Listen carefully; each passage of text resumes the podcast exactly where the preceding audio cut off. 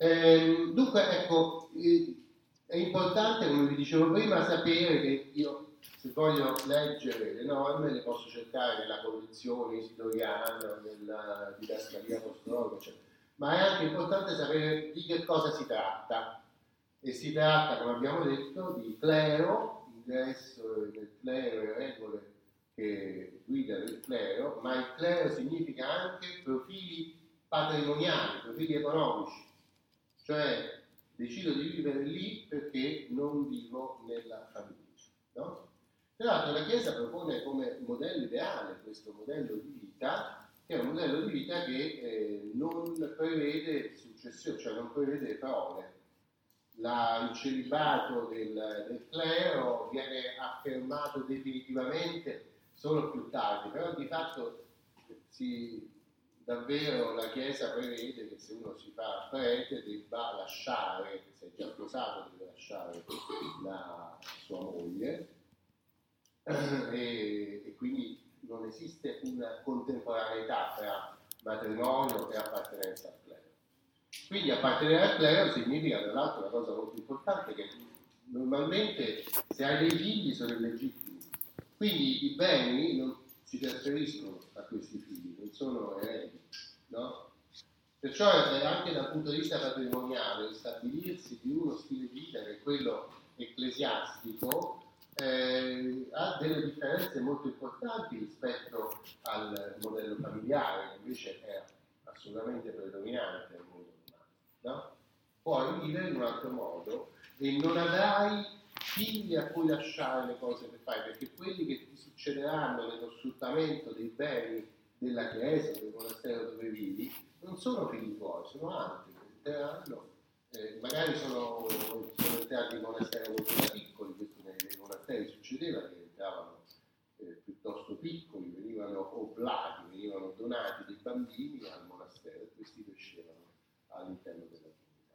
Allora, vediamo un po' questo modello monastico che è importante perché, ve lo dico subito, prospetta una specie di spazio nel quale la regolazione carismatica predomina al punto che si può dire che è uno spazio del non diritto. Nel monastero davvero non c'è diritto perché la vita monastica è regolata in modo puramente carismatico. Allora, come comincia la storia? Comincia da fondatore eh, del eh, monachesimo che è normalmente riconosciuto in Antonio, il eremita. Eh, forse qualcuno sa che esisteva una canzone meridionale, Sant'Antonio nel deserto, non l'avete mai sentito? Cioè, questo Antonio è il santo, sono tante raffigurazioni, questo santo sempre magro, maciato, cioè, che aveva pensato che l'unico modo di non peccare era di allontanarsi completamente dalla, eh, dalla comunità delle persone. Non era il solo, molti cristiani nei primi secoli, primi due secoli, eh, avevano preso radicalmente e quindi avevano deciso di vivere da soli. Alcuni vivevano per esempio sopra delle colonne, cioè delle colonne e stavano in cima e la gente gli mandava da mangiare un paglierino e stavano lassù perché almeno in quel modo si separavano da tutte le occasioni di peccato. No?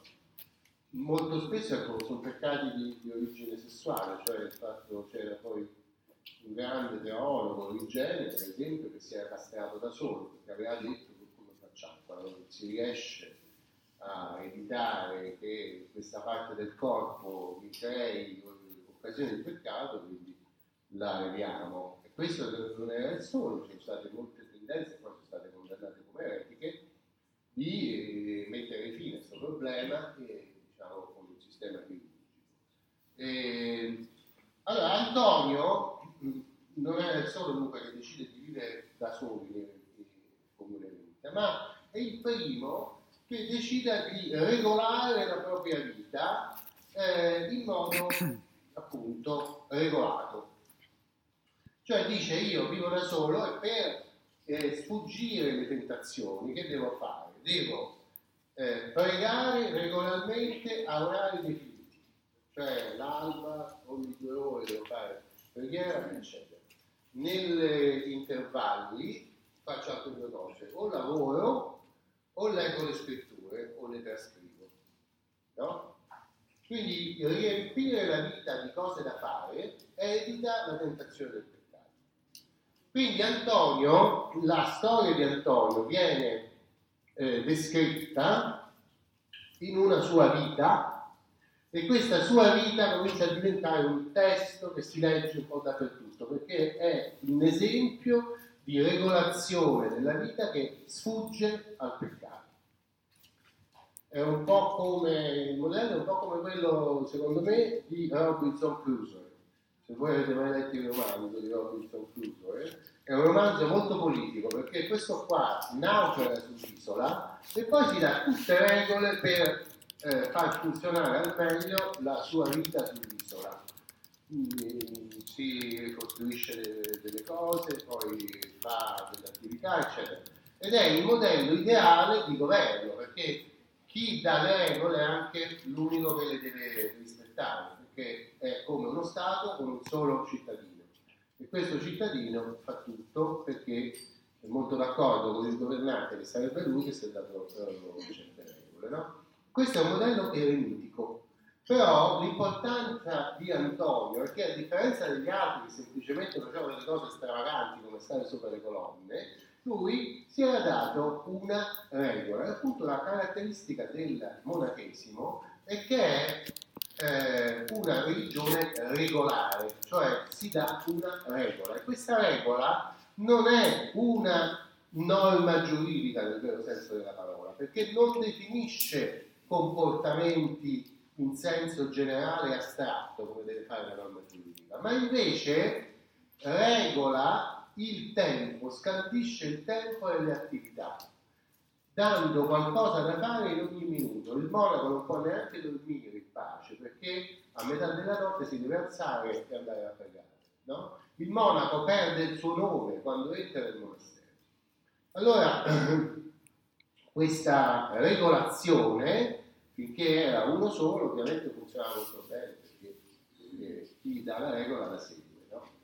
Eh, salvo che pochi anni più tardi, un altro monaco che è il fondatore del cenobitismo, si chiama, cioè delle comunità monastiche, che si chiamava Pacomio, introduce l'idea che si possa praticare il monachesimo anche non da soli ma in comunità. Questo Pacomio era stato un militare romano, aveva pensato che c'era qualcosa di, di simile tra la vita militare e la vita monastica. Anzi, qui comincia una, un parallelismo che va molto di moda in questo periodo, cioè dire che il cristiano è il soldato di Cristo e che cioè deve avere una disciplina simile a quella che ha il militare. Il militare deve seguire la disciplina, altrimenti l'esercito non funziona. E allora Pacomio, che era un militare, diceva allora facciamo una cosa, un esercito di cristiani integralisti, diciamo così, che vivono insieme e si danno una fortissima regola che evita le deviazioni. E ovviamente il monachesimo di Pacomio è quello che ha avuto il più grande successo qualche decennio più tardi. In Italia San Benedetto eh, scrive la regola benedettina e il suo eh, ordine monastico diventa il prototipo questa non è una cosa secondaria per il diritto, perché all'interno di queste comunità vige uno spirito carismatico integrale, cioè la regola non dice quali sono le pene per questi comportamenti, quali sono i comportamenti che non si possono eh, adottare e le pene relative. La regola dice io mi sveglio alle 6, poi faccio questo, poi lavoro, eccetera, eccetera. C'è gente che ovviamente non lo fa, c'è il monaco che non si alza, c'è quello che non prega, c'è quello che si addormenta, eccetera. Cosa succede? Che la correzione è sempre affidata all'arbitrio del, eh, del superiore del monastero. Senza una norma, senza una regola e senza una procedura. L'abate decide e dà regole, eh, cioè prende misure che non sono eh, decisioni di tipo giuridico, sono misure di tipo regolatorio. Cioè, come si diceva ieri, il pastore va a cercare la pecora e cerca sempre di riportarla dentro al gregge, con qualsiasi mezzo, spesso mezzi violenti. Cioè, nasce all'interno della mentalità monastica l'idea di una penitenza che sia riabilitativa.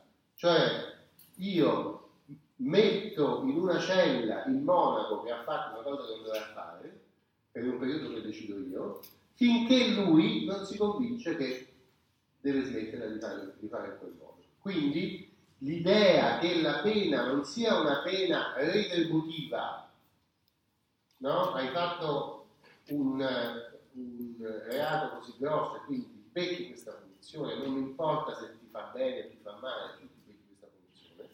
L'idea invece che sia rivolta al recupero della persona, è un'idea che comincia a germogliare nelle comunità monastiche, perché è un'idea in fondo che deriva da questo tipo di eh, potere di tipo carismatico. Io che devo fare? Devo fare il bene della comunità, tu ti comporti male, vai, e anche l'idea della detenzione è un'idea che viene, comincia a essere praticata nei monasteri. Io ti chiudo in una cella, così tu stai lì e dopo vedrai che quando esci non sei più così cattivo come prima, perché anche hai paura, cioè tutti i concetti che si trasferiranno poi al nostro diritto penale e che nascono invece in questo ambito particolare, che è un ambito molto importante perché questi monasteri, siccome pregavano così tanto, sono destinatari di tantissime donazioni, perché vi ho detto ieri o l'altro ieri che si diffonde l'idea che se hai tante preghiere probabilmente è più probabile che vai in paradiso quando muori hai fatto certamente dei peccati, ma le preghiere risarciscono i peccati. E si, chi è che prega? Sono i monaci che stanno là tutte le due ore, vanno e pregano. E se tu gli doni un bel terreno, una vigna che fa un buon vino, quelli fanno pure il tuo nome durante le preghiere. E quindi tu probabilmente andrai. Allora ecco che i monasteri a partire da questo periodo cominciano a diventare grandi catalizzatori di, di donazioni. A un certo momento Monte Cassino, che quello fondato da San Benedetto, aveva dei possedimenti che sono grandi quanto una regione italiana sostanzialmente, no? enorme, una specie di Stato era Monte Cassino, per quanti beni aveva ricevuto anno dopo anno dopo anno, man mano persone donavano eh, beni bene? Ehm,